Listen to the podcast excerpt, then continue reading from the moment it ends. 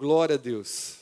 Na semana passada, o pastor Davi ministrou, foi Dia das Mães, ele trouxe uma palavra muito especial para as mulheres dessa casa e para, para os homens também, é, porque serviu muito para nós, né, sobre como agir, como tomar posse do nosso papel e, e, ser um homem de Deus na nossa casa, mas ele ministrou sobre Débora e Jael, mulheres, exemplos de fé, mulheres ousadas, que foram usadas poderosamente na mão do Senhor. Se você não ouviu essa mensagem, eu quero te, te animar aí lá no site da igreja, nosso canal do YouTube também. Eu ouvi essa palavra que foi muito especial mesmo, foi um tempo precioso com o pastor Davi. Bom, gente, eu quero. É, a gente tem, eu tenho falado muito isso quando ministro e, e, Deus tem me feito pensar muito sobre esses dois últimos anos, 2020, 2021, anos desafiadores, anos surpreendentes, né? A gente entrou no ano 2021 achando que a coisa talvez teria um outro panorama e a gente teve muitas surpresas e muitos desafios. Né? A pandemia acabou intensificando conflitos que talvez estivessem escondidos ali dentro do nosso coração e que vieram à tona por conta de todo, toda a forma como nós estamos vivendo e, e passando. Né? As relações estão mais intensas e isso tem nos feito viver desafios diferentes ou desafios que a gente não, não, não lidava tanto antes, por causa da correria do dia a dia. Mas o fato é que, ah, antes mesmo desses, da pandemia, nós tínhamos desafios. A vida ah, do homem é repleta de desafios. A vida da humanidade é repleta. A gente passa por tensões, a gente passa por momentos ah, onde a gente tem que lidar com obstáculos, com barreiras. Né? Se eu, e quando a gente olha para o movimento da nossa igreja, nossa própria casa, que vamos pegar um exemplo nosso, nós temos diversos ministérios, ministério para criança, adolescente, jovem, temos vários cursos, cursos para homens, vencedores, temos conferência de mulher, que você, as mulheres dessa casa vão participar em peso, temos conferência para homem, temos, temos tanta coisa aqui, porque a, a vida é feita de fase, para cada fase a gente tem tensões diferentes, desafios diferentes. Uh, e para cada fase, durante, no meio dessas tensões, a gente precisa tomar decisões precisas. A gente precisa agir de, da forma uh, mais acertada para aquela tensão. A gente precisa entender que a vida é feita de inúmeros desafios. Não, nós não vamos passar só por um momento de tensão, a gente vai passar por inúmeros desafios. E, e se você está vivo, você vai ter, que, vai ter que lidar com eles. Se você está nessa tela, você vai ter que lidar com eles. E tudo isso acontece para que a gente possa atingir um novo estágio para que a gente possa crescer, atingir um novo estágio. Quando você entra nesse novo estágio, sabe quem está te, te, esperando de braços abertos lá para te abraçar, para te receber com todo carinho, amor, mais um desafio.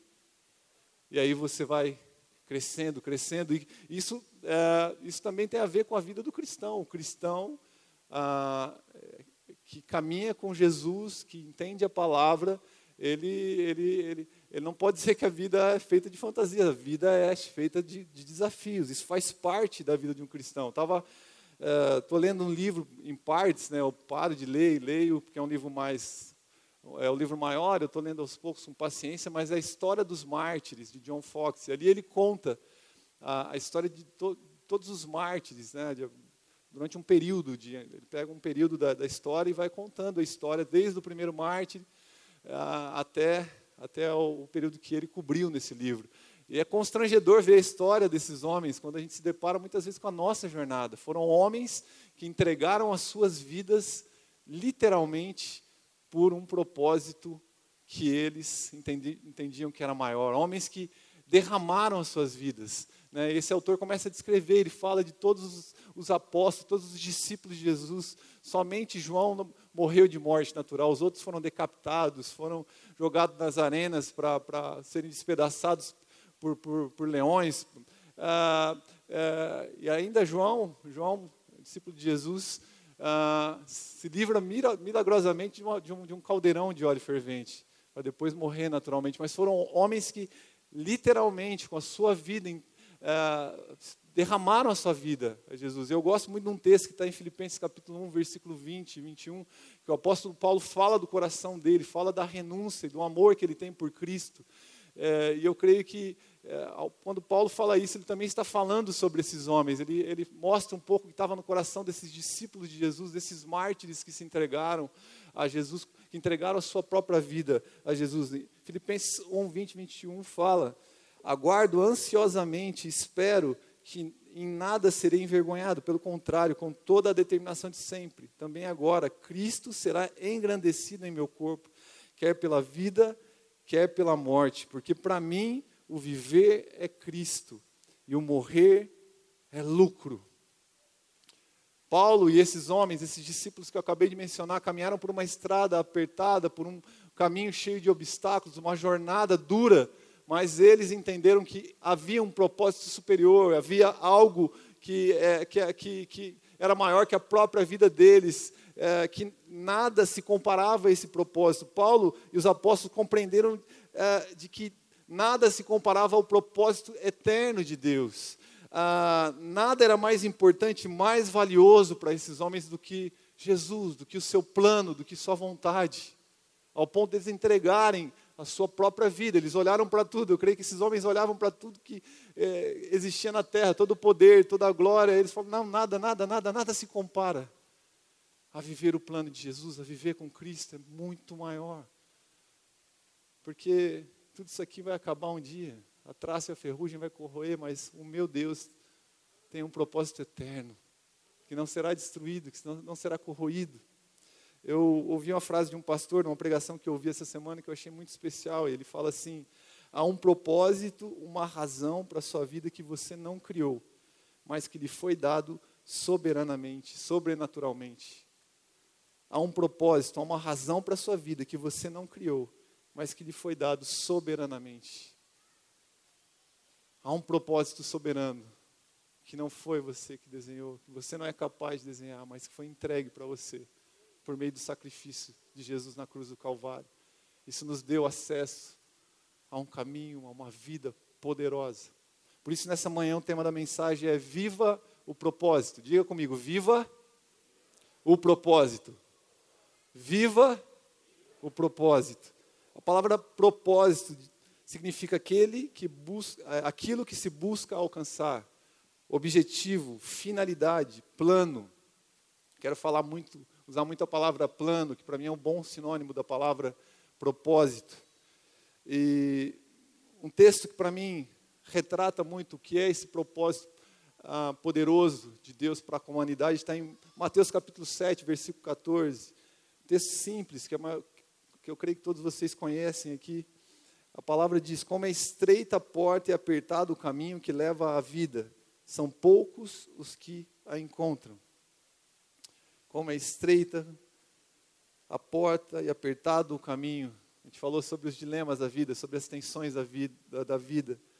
Mas é um caminho que leva à vida. E a palavra vida aqui no, no grego significa zoe. Eu gosto muito do, do significado dessa palavra. Acho, acho o significado dessa palavra poderoso. Diz assim que zoe é cheio de vitalidade, absoluta plenitude de vida, vida real e genuína, vida devota a Deus vida abençoada, vida em parte aqui nesse mundo, vida que tem continuidade. Então, quando o texto está dizendo assim, como é estreita a porta é apertado o caminho que leva à vida, ele está falando dessa vida, dessa vida poderosa que podemos viver em Jesus, que podemos viver ao experimentar, ao entregar o nosso coração para Jesus. É uma vida que, em parte, nós vamos viver aqui, mas ela tem continuidade. Não é uma, não é uma vida parcial, mas é uma vida total. Um dia estaremos na glória, vivendo com Cristo, adorando junto com os anjos, contemplando a, a, a soberania deste Deus. É, é este o propósito que Deus tem para nós, um propósito que não é parcial, um propósito que não, não, não é interrompido, é um propósito eterno. Os planos dele são eternos. A palavra fala em Provérbios 16, 4: O Senhor faz tudo com um propósito. Romanos 8, 28 fala: Sabemos que Deus age em todas as coisas para o bem daqueles que o amam, dos que foram chamados de acordo com o seu propósito. Esse texto é muito lindo. Sabemos que Deus age em todas as coisas, todas as coisas, todas as coisas, para o bem, para o nosso bem, para o bem daqueles que amam, dos que foram chamados de acordo com o seu propósito. O propósito de Deus é bom, igreja. Tudo que Deus faz para nós é bom, de acordo com o modelo dele, não de acordo com o nosso modelo. O nosso modelo de bondade, de Nosso modelo de, de vida agradável muitas vezes está corrompido, está misturado com, com pensamentos, com atitudes que não combinam com a bondade de Deus. A bondade de Deus é pura, é reta. Não existe variação na bondade de Deus, não existe mistura na bondade de Deus, ela é límpida. E é essa bondade que Deus manifesta sobre as nossas vidas. Uma, uma, uma bondade que, que, que, que, que, que é totalmente santa. Por isso que, fala, mas se Deus é bom, por que, que Ele está fazendo isso comigo? Às vezes vem essas perguntas, porque talvez, ou com certeza, o teu modelo de bondade está corrompido. Talvez a sua ideia do que é bom precisa ser passar pelo filtro da bondade, da soberania de Deus. Porque tudo que Deus faz é bom. Diga assim comigo: Deus não quer me destruir, mas Ele me trata com bondade. Fale assim: o Criador de todas as coisas me trata com bondade. Sabe, igreja, quando eu entendo isso, quando eu aprendo isso, eu passo a discernir os, as demandas diárias ah, do dia a dia com uma outra visão, com outro coração, com uma outra postura, porque o propósito de Deus ele se desenvolve dia a dia. É um ciclo contínuo. A gente vive o propósito, eu estou vivendo o propósito de Deus aqui na minha vida agora. Eu tomo escolhas, eu decido o que fazer, eu, eu, eu preciso agir. Deus tem algo para mim nesse momento que eu estou falando para vocês. Deus tem algo para fazer na vida de vocês enquanto vocês estão sentados. Vocês estão vivendo o propósito de Deus e Ele é bom. Eu gosto muito de um texto e eu levo ele comigo e é difícil tirar ele da minha mente, porque Deus sempre me leva a, a lembrar desse texto, está em Eclesiastes, Eclesiastes capítulo 7, versículo 14. É um texto que eu levo comigo que, que diz assim: quando os dias forem bons, aproveite-os bem, mas quando forem ruins, considere. Deus fez tanto um quanto o outro para evitar que o homem descubra qualquer coisa sobre o seu futuro. Eu gosto muito da primeira parte desse texto. Ele fala: quando os dias forem bons, curta esses dias, mais ou menos assim na linguagem de hoje. Aproveite, se diverte, se joga. Mas quando eles forem maus, meu irmão, considere. A palavra considerar aqui significa examinar, aprender a respeito, discernir, distinguir. Então, é mais ou menos isso que, que, que o texto quer dizer para nós. Ó, quando, quando vier uma atitude, quando vier uma situação ruim, uma circunstância contrária, não chuta o pau da barraca, meu irmão. Não grita, não esperneia, considera. O que será que eu posso aprender com isso? O que será que eu, o que isso pode me ensinar? Sabe, esse, esse entendimento faz com que a gente viva o propósito de Deus com mais leveza, faz com que a gente glorifique o nome de Deus, faz com que a gente tenha uma outra atitude, uma outra postura diante do problema. É mais ou menos assim: eu olho a circunstância e eu penso assim: meu Deus é bom. O que será que Ele tem para me ensinar com isso? Porque Ele é bom. O que Ele tem para mim é bom. Por que isso está acontecendo comigo? Tem algo bom para tirar disso? Deus quer me ensinar com isso porque tudo o que Deus faz é bom. E aí eu paro de, de, de murmurar, eu paro de questionar, aquele, aquele questionamento destrutivo, de amargura. E eu passo a parar de falar por quê, por quê. Eu falo, para que, que eu estou aqui, Senhor? Qual que é a minha função? Eis-me aqui. Romanos capítulo 11, versículo 36 fala, fala, pois dele, por ele e para ele são todas as coisas. A ele seja a glória para sempre. Amém. Porque, pois dele, por ele e para ele, dele, por ele e para ele. Então, se eu estou triste, se eu estou desempregado, se eu estou desanimado, se eu estou solteiro, se eu estou casado, se eu estou rico, se eu estou pobre, é para a glória dele que a gente vive. É para a glória dele. Tudo vem dele, é por ele, para ele. Há um propósito para todas essas coisas. E esse propósito é bom. Ah, então, pastor, você está dizendo para mim que é para a glória dele que eu estou desempregado, então? Glória a Deus que eu estou desempregado. Aquela fala de amargura, de murmuração. Quero te dizer que sim, talvez, meu irmão. É para a glória dele que talvez você esteja desempregado. Sabe, alguns anos atrás, eu sou professor, eu estava entrando na escola para dar aula, e eu dava aula em escola e também tinha um, um bom emprego, tinha passado num concurso, e eu recebo um telefonema que eu estava sendo desligado daquele lugar. Era o meu melhor trabalho. Era uma oportunidade grande para mim. E demitido. Eu entrei ali, parei meu carro na frente do portão da escola, liguei para meu pai na hora, minha referência de fé. Eu preciso ser animado. Eu falei, pai, aconteceu isso. Comecei a chorar no telefone, recém-casado, já estava apertado, a coisa já estava difícil. E aí meu pai falou assim: vamos orar aqui, Deus é fiel. Deus tem algo para fazer e nós oramos. Fato é, igreja, que depois de duas semanas eu recebi uma proposta do mesmo lugar que tinha me demitido para abrir uma empresa. Eu passei a ganhar 10, 15 vezes mais do que eu ganhava antes. Deus tinha um propósito para ser desempregado. Então, se você está perguntando se há um propósito para o desemprego, talvez exista um propósito. Talvez Deus esteja abrindo os teus olhos para uma nova oportunidade e que você vai encontrar se a tua atitude diante do problema foi, for, Deus é bom. Há um propósito.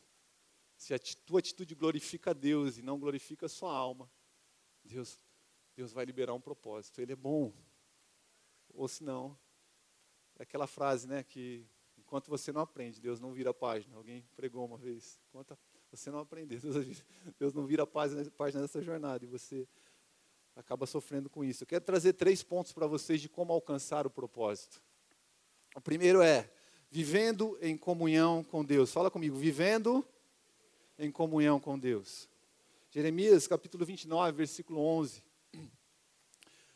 Ah, Jeremias, Deus diz ali, através do profeta Jeremias, está escrevendo uma carta para os exilados de Jerusalém para a Babilônia. E o texto fala, por, por, porque eu bem sei os pensamentos que penso de vós, diz o Senhor, pensamentos de paz e não de mal, para vos dar o fim que esperais. O povo estava ali na Babilônia, exilado, numa terra com cheio de pagãos, uma terra com falsos profetas, um ambiente ah, distante do propósito que Deus tinha para eles, da vontade de Deus.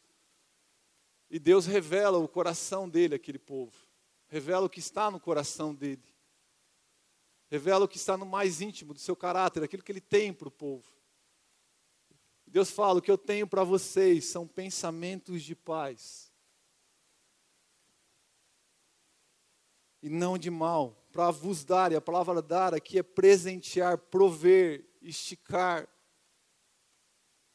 o coração de vocês a fim, e o fim que esperais, a palavra esperais, esperança, expectativa. Eu sou o Deus que dá esperança, que, dou, que trago expectativa, que amplio a visão de vocês. Talvez vocês estejam nessa situação na Babilônia, vocês não estão, está tá tudo tão difícil, mas eu tenho um plano superior, eu tenho um propósito.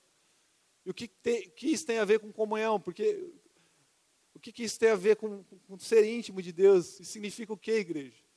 Os dois próximos versículos, Deus traz a chave para essa igreja, para esse, povo.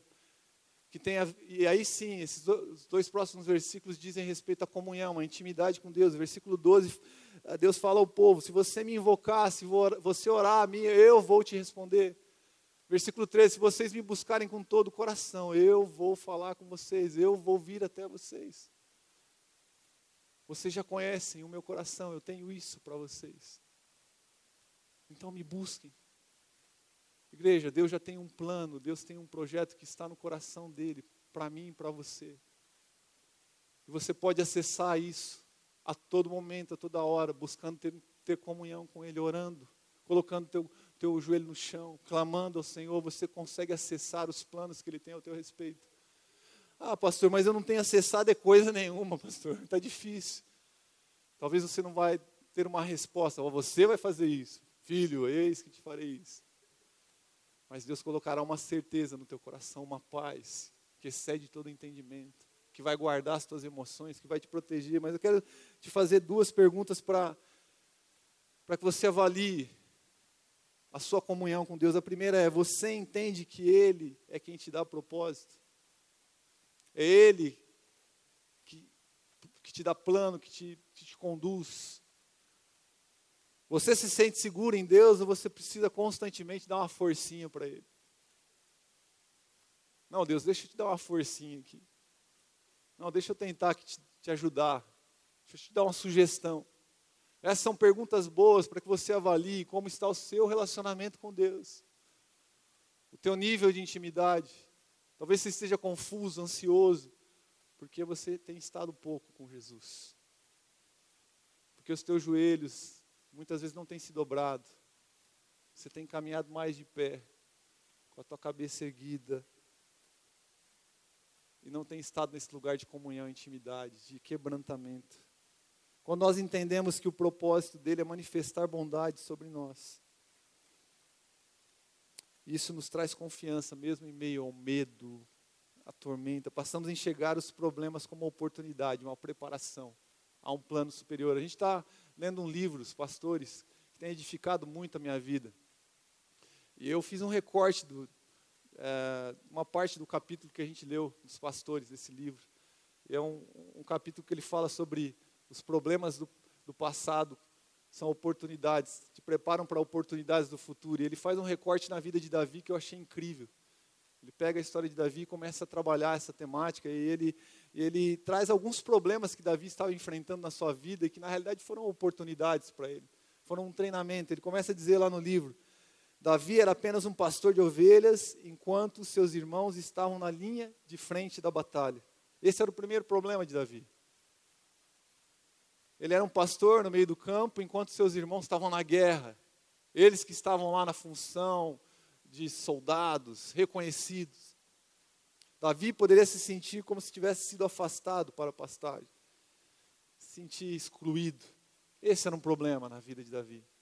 Outro problema que esse autor traz, que eu achei interessante, eu creio que Davi, como um bom pastor, orava para que Deus protegesse as ovelhas. Essa seria a oração mais sensata na perspectiva dele, não na perspectiva de Deus. As orações de Davi não foram respondidas. Davi teve que lutar com leões, ursos para defender as suas ovelhas, o que não era muito reconhecido na época, já que ele estava no campo e seus irmãos na batalha. Como bom pastor, protegendo as suas ovelhas, é óbvio que Davi não queria, não, não, não queria passar por situações onde as ovelhas estariam em risco. Ele queria que as ovelhas ficassem bem, que eles ficassem guardados. Ele orava, ele era um homem de oração, ele tinha comunhão, mas Deus não respondeu essas orações.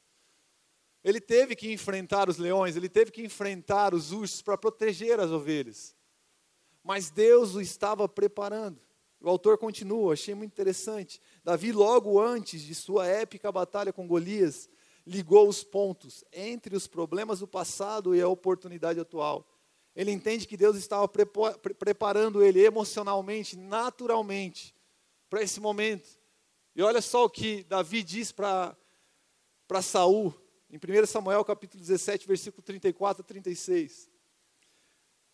Davi, entretanto, disse a Saul: Teu servo toma conta das ovelhas de seu pai, quando aparece um leão ou um urso, ele leva uma ovelha, é, e leva uma ovelha do rebanho, eu vou atrás dele, atinjo com golpes e livro a ovelha de sua boca. Quando se vira contra mim, eu pego pela juba, atinjo com golpes até matá-lo. Teu servo é capaz de matar tanto um leão quanto um urso. Esse filisteu incircunciso será como um deles, pois desafiou os exércitos do Deus vivo. Davi estava em Deus, por isso ele entende, igreja. Ele entende que os problemas do passado estavam preparando ele para um futuro glorioso. E o autor continua dizendo: Suas orações não respondidas, na verdade, prepararam Davi para uma oportunidade de uma vida. Davi percebe que os leões e ursos foram um exercício, um treinamento para algo maior que o projetaria como rei. Os problemas passados é que nos preparam para as oportunidades no futuro. O autor diz, achei muito lindo. Ele diz outra coisa: muitas vezes oramos por conforto, quando Deus quer nos levar para a guerra. Eu achei interessante esse autor dizer que a maioria das orações que nós crentes fazemos é para que nós vivamos no conforto. Oh Deus, me protege, me guarda, me livra quando na verdade Deus quer te levar para a guerra, para o confronto, onde as suas emoções vão ser, vão, vão, vão no extremo, para que, para que você possa encontrar nele as respostas, para que você entenda que você é fraco e que ele é quem te faz forte.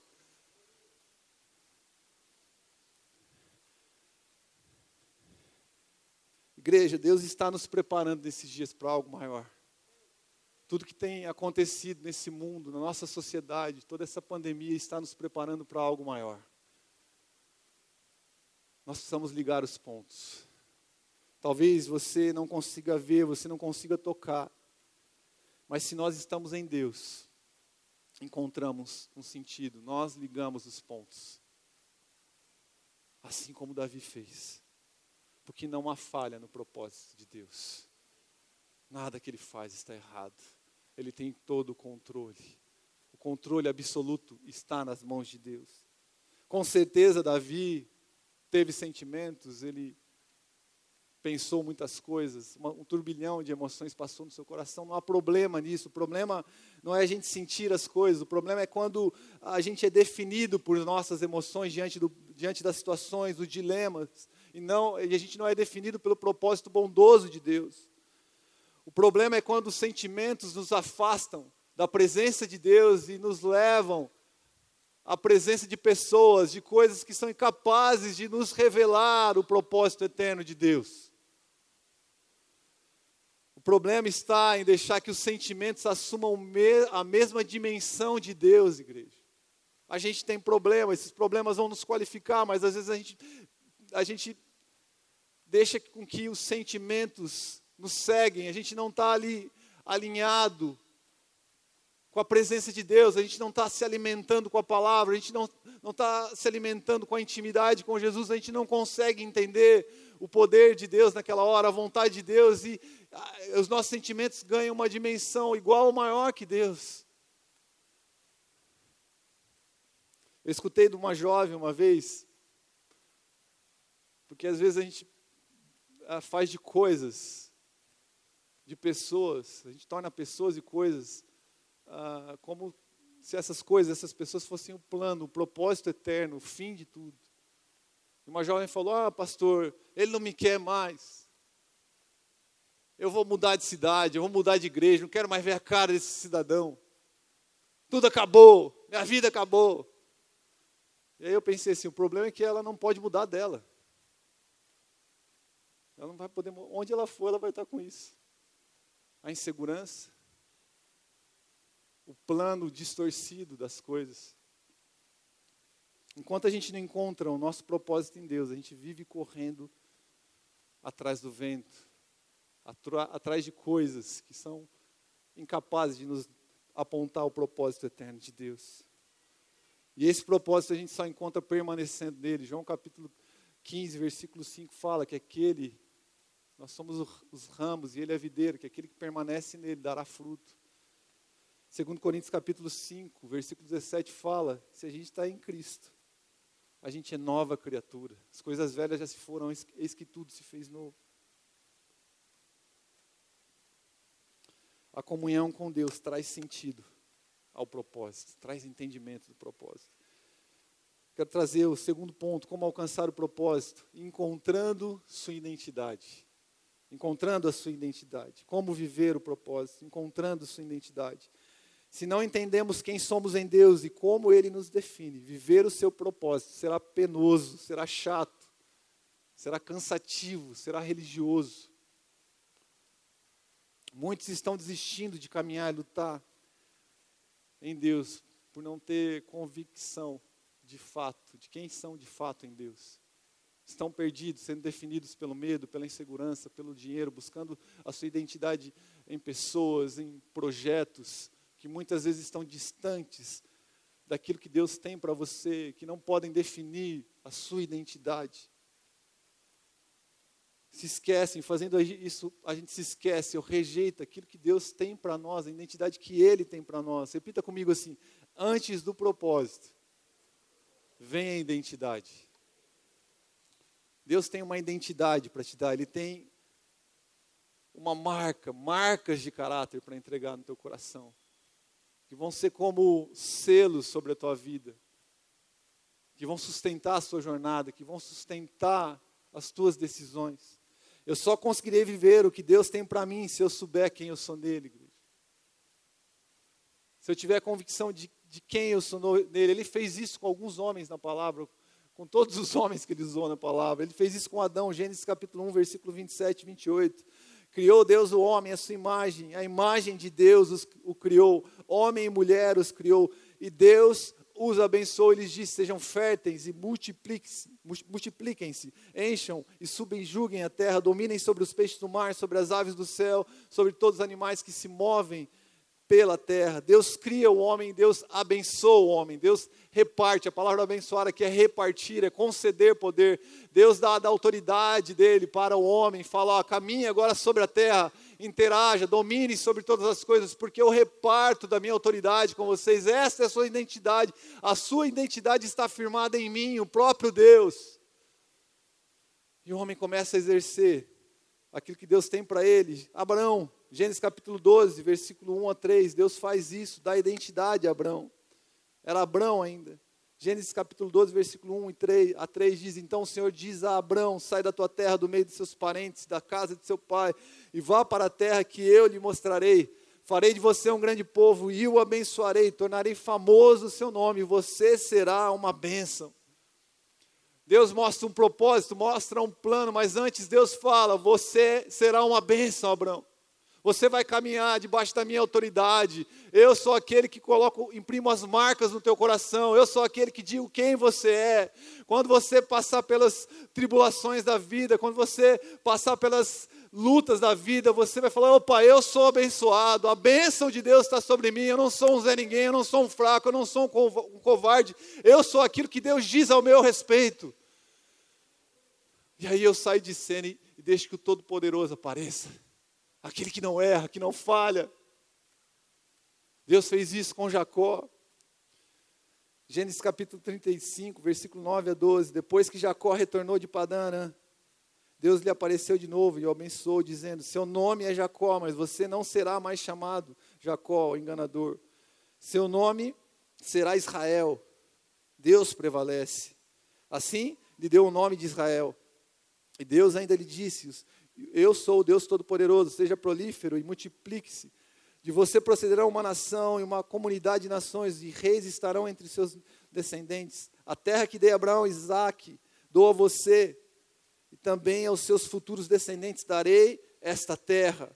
O seu nome era Jacó, o seu nome era enganador, o cara que dava o um jeitinho, que queria levar vantagem em tudo, mas Deus fala: Eu estou mudando o seu nome, Jacó. Você não será mais enganador. Na sua vida eu vou prevalecer.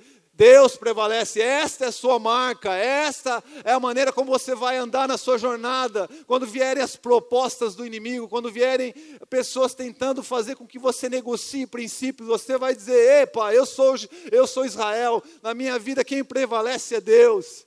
Não é a mentira, não é o engano, não é a corrupção. Deus prevalece. Quando eu preparava a mensagem, eu, eu sentia Deus falando para mim que Ele está mudando o nome de, de, pessoas, Ele quer mudar o nome de algumas pessoas que talvez estejam sentadas aqui nessa manhã. Talvez o seu nome seja fracasso, tristeza, mentiroso, medroso. Mas Deus pode mudar essa identidade. O Senhor é a tua força. No Senhor você é fraco, forte, perdão. No Senhor você é corajoso. No Senhor você pode transpor muralhas. Talvez a identidade toda, de uma vida toda na tua vida, seja alguns desses adjetivos que eu disse: te condenam, te oprimem.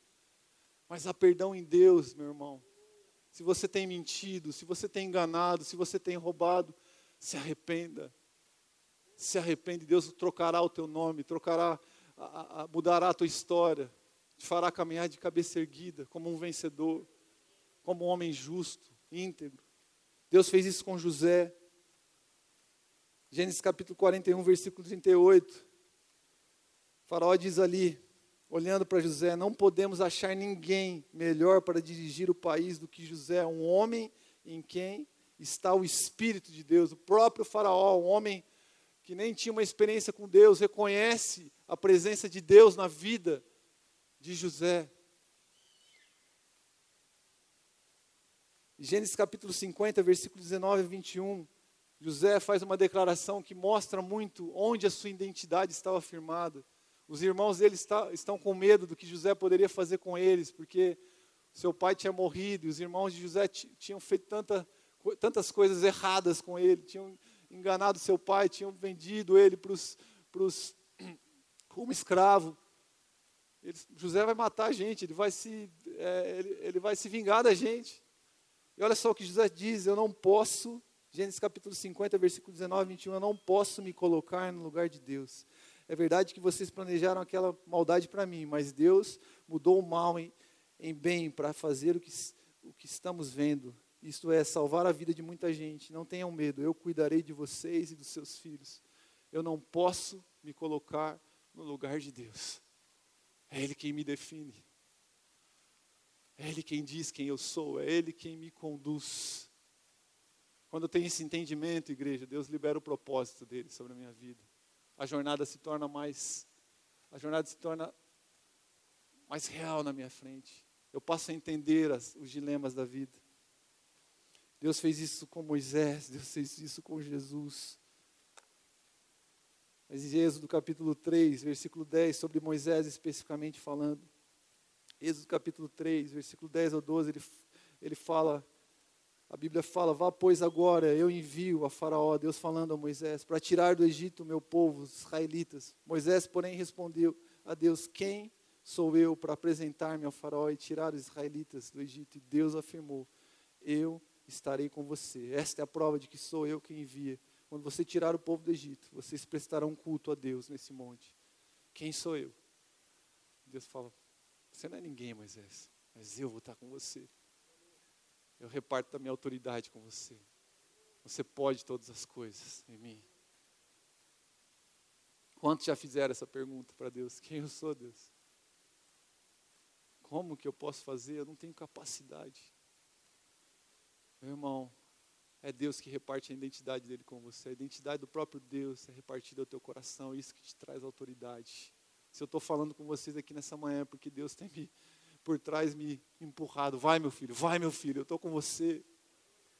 Eu te conduzo, eu te projeto, não é na tua força, não é na tua capacidade, eu estou te impulsionando. Vai, eu escuto uma torcida no meu ouvido. Vai, meu filho.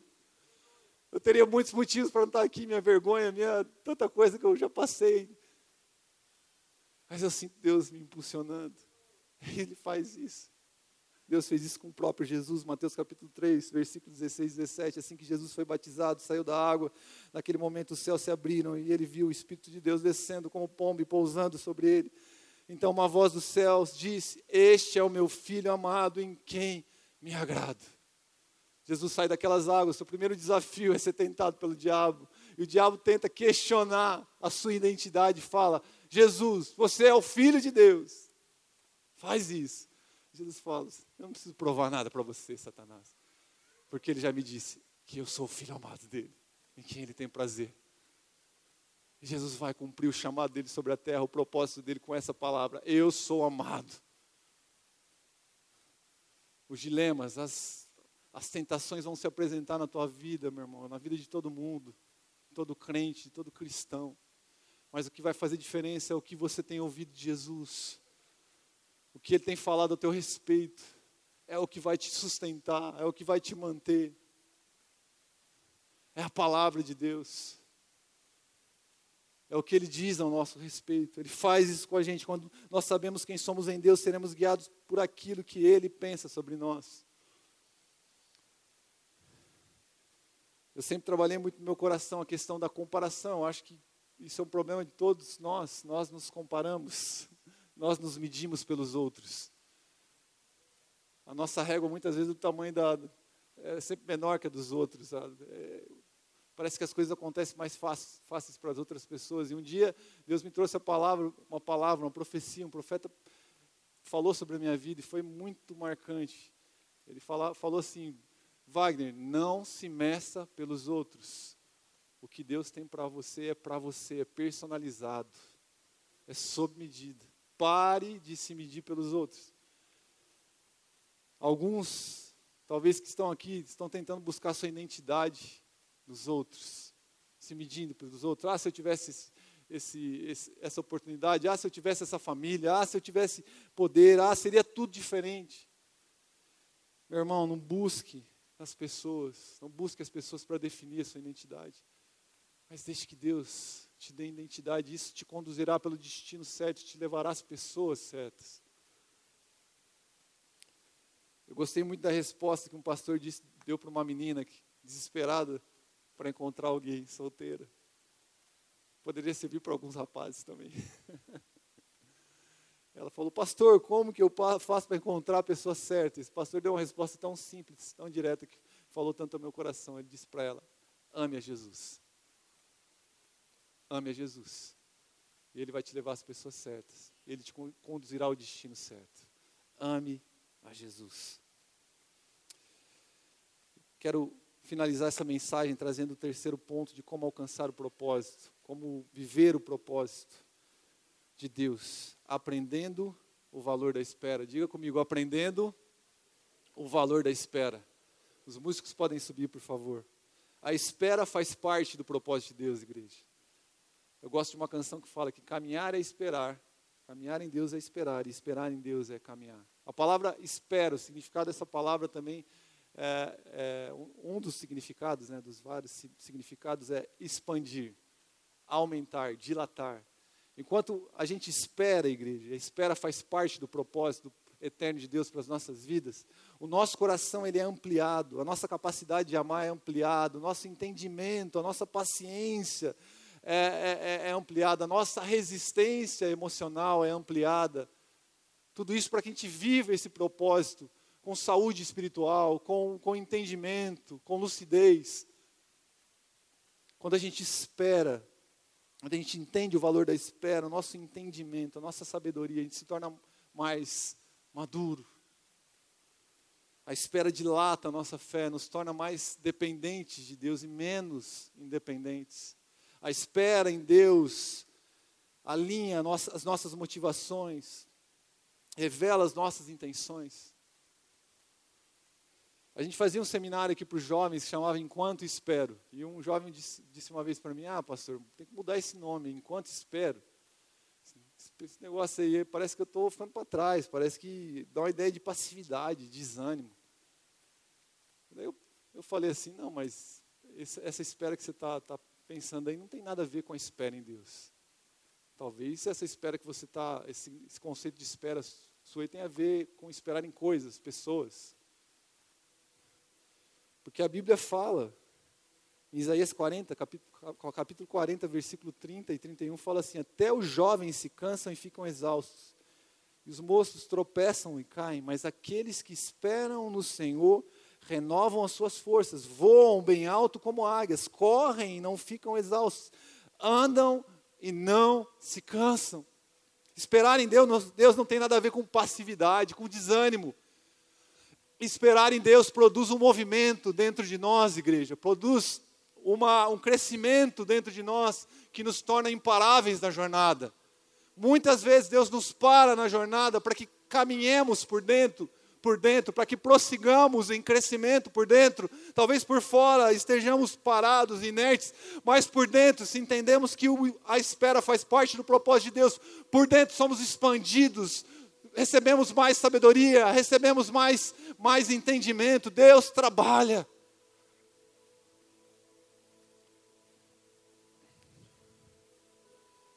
Pois quem entende quem Deus é e para onde Ele está levando, nunca vai entender a espera em Deus como perda de tempo, mas como uma pausa para amadurecimento, para descanso. Sabe, igreja, Deus me parou muitas vezes.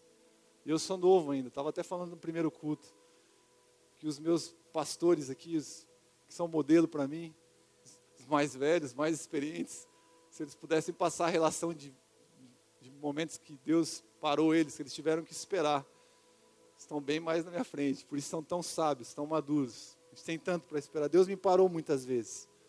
Deus tem me parado, Deus tem me feito esperar. E quando eu passo por esses momentos, eu aprendo que eu preciso orar mais. Eu aprendo com os mais velhos, a ouvir os mais velhos. Eu leio mais, eu choro mais, e eu me levanto mais forte.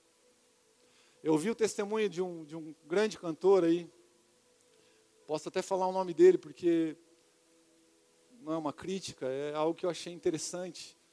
Eu acho que muitos de vocês conheciam Thales Roberto, conhecem Thales Roberto, um grande cantor, que anos atrás teve toda uma situação, ele estava dando uma entrevista com outro, para outro pastor, falando desse momento, em que ele mesmo, esse Thales diz, eu cometi um suicídio ministerial. Ele falou assim que a esposa dele, poucos, poucos meses ou dias que ele teve aquela queda, situação de falar o que não devia, ele, ela falou: Para, Thales, para. Para. Busque em Deus, espere em Deus. Ele não ouviu, aconteceu o que aconteceu e Deus levou ele para um tempo de separado, ser tratado. Mas esse cara disse uma, uma frase na, na entrevista dele que foi muito forte, foi como uma flecha no meu coração. Ele falou assim que com esse tempo de espera, onde ele teve que foi parado por Deus, ele aprendeu que as coisas mais caras da vida estão de graça. Ele aprendeu que ele devia abraçar mais seus filhos, que ele devia beijar mais sua esposa, que ele deveria contemplar mais a, a natureza. Sabe, igreja, Deus às vezes nos leva para um momento de espera. E a Bíblia fala em Eclesiastes capítulo 3 que é um tempo determinado para todo propósito. Embaixo dos céus há um tempo para todas as coisas. Para que a gente reavalie valores, para que a gente cresça como homem de Deus. Talvez você esteja parado, falando, nossa, parece que tudo está parado. Quanto tempo eu estou esperando? As respostas não vêm. Mas se você entender que a espera faz parte do propósito eterno de Deus, tudo vai fazer sentido. E às vezes o sentido vai ser o quê? Abrace mais teus filhos. Porque as coisas mais caras dessa vida estão de graça, igreja. Deus tem parado o mundo, tem parado a humanidade. Tem nos feito ficar dentro de casa. Porque talvez muitos lares, porque teu filho precisa da tua palavra, tua esposa precisa ser mais beijada. Que você precisa aprender algumas coisas mais. Sabe, Deus tem me parado, tem vivido um processo de espera na minha vida, nossa família. Eu posso dizer para vocês que tem sido um tempo tão precioso. Deus tem esticado o nosso coração, tem esticado meu coração, tem me feito chorar mais, tem feito abraçar mais meus filhos, tem me feito olhar, é, criado uma base emocional. E tudo vai fazer sentido. Porque logo depois da espera há a provisão, há o cuidado de Deus porque tudo que Deus faz é bom. Tudo o que Deus faz é bom. O meu Deus é bom. Queria que você ficasse em pé. Aprenda a esperar. Faz parte do propósito. Eu queria orar com você, igreja. Nesses minutos, sei que passou um pouco do tempo, mas eu queria orar com você à luz de tudo que eu ministrei, talvez você esteja vivendo alguns desses, desses dilemas, talvez você esteja ansioso, preocupado, você não entende as situações da tua vida. Deus quer te levar para o aconchego da presença dEle, para que você possa entender. Talvez você precise ouvir de Deus nessa manhã o que Ele pensa ao teu respeito. E os pensamentos de Deus ao nosso respeito são bons, são preciosos. Talvez você precise aprender a esperar mais, entender que a espera faz parte do propósito. A espera dilata o nosso coração, aumenta a nossa fé. Na espera continuamos a caminhar por dentro. Feche os teus olhos e ore. Aí, aquilo que Deus colocar no teu coração, enquanto essa canção é ministrada, deixe que Deus fale com você.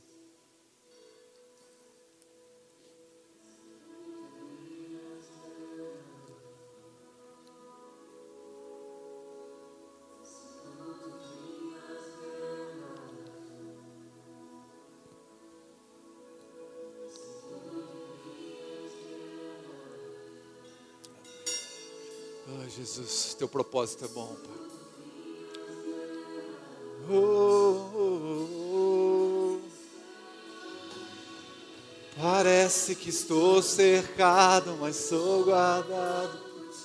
Jesus, parece que estou cercado, mas sou guardado por ti. Parece que estou cercado, guardado eu, quero fazer algo que Deus pediu para fazer, não, não consegui no primeiro culto por causa do nosso tempo. Mas talvez você esteja me ouvindo aqui, você não entendeu nada que eu falei. Que você falou, eu não tenho, eu não, eu não, eu, eu não entendo o que é esse propósito, eu não tenho nem propósito, eu cheguei aqui sem propósito. Porque é Jesus quem nos dá o propósito. Tudo isso que eu, tudo isso que eu falei nessa manhã é Jesus que nos oferece. A comunhão é oferecida por Ele, a identidade oferecida por Ele. É Ele quem fala na espera. Mas se eu não tenho Jesus, nada disso faz sentido. E Jesus pediu para que eu orasse com você nessa manhã. Você está aqui nessa manhã. Jesus quer entrar no teu coração. Você está sentado aí, Jesus quer ser aquele que te dá propósito, sentido. Talvez alguns estejam aqui até com vontade de tirar sua própria vida, mas eu quero te dizer nessa manhã: Jesus é quem te dá o propósito. Se é o teu caso, se você nunca entregou a tua vida a Jesus, aquele que te dá o propósito, eu quero orar com você nessa manhã. Se você está nesse salão, eu quero que você levante tua mão, eu vou orar. Fique preocupado, não vou pedir para você vir aqui na frente, eu só quero que você levante sua mão, quero orar com você. Bem alto. Tem uma pessoa lá em cima, glória a Deus. Tem outra pessoa, tem algumas pessoas que estão entregando seu coração para Jesus. Tem, tem algumas pessoas que estão entregando. Se você está na sua casa e você quer fazer essa oração comigo, entregando o seu coração para Jesus, levanta sua mão aí. Eu não estou te vendo, mas Jesus está te vendo.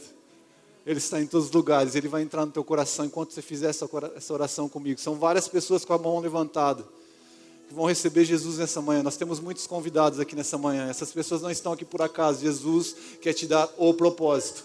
Repita essa oração comigo. Senhor Jesus, nessa manhã, eu estou na sua casa e eu recebi essa palavra. Eu tenho vivido uma vida, muitas vezes sem entender, porque estou aqui. Mas nessa manhã, eu aprendi com a tua palavra que Jesus Cristo traz propósito à minha vida. Por isso, nessa manhã, eu recebo o Senhor Jesus como meu Senhor, como meu Salvador.